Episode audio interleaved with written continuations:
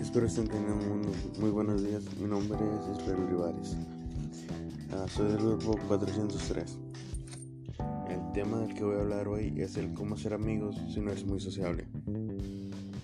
El hecho de que no seas una, una persona muy sociable no significa que no necesites amor, afecto y compañía como todo el mundo. No importa si eres consciente o no de esto. Pero tienes la capacidad de formar y mantener amistades duraderas es probable que esto requiera un poco más de esfuerzo si eres tímido por naturaleza.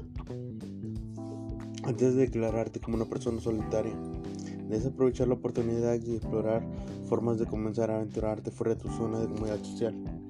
No tienes nada que perder al hacer esto, pero si tienes la oportunidad de ganar amigos para toda la vida que te amen tal como eres, incluso si eso significa relevar el interés por ti. En este podcast te enseñaré tres métodos con lo que, con lo que serás más sociable. El método número uno sería el crear oportunidades para conocer gente nueva.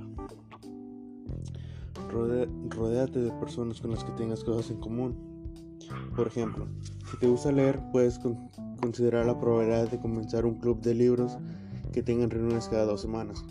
Invita a tus amigos más cercanos, incluso tus familiares, a ser los primeros miembros y luego pídeles que contacten a sus amigos para comenzar a reclutar nuevas personas.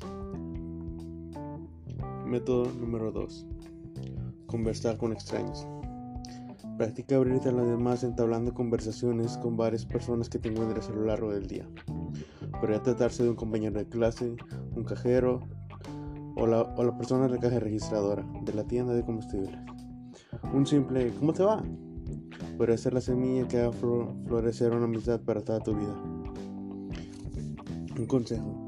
Presta atención a las cosas que tú y la otra persona tengan en común. Por ejemplo, tu banda favorita, un programa de televisión, una marca de zapatillas, cualquier cosa. Temas como estos pueden servir para romper el hielo. Ah, método número 3. Adquiere el hábito de decir que sí.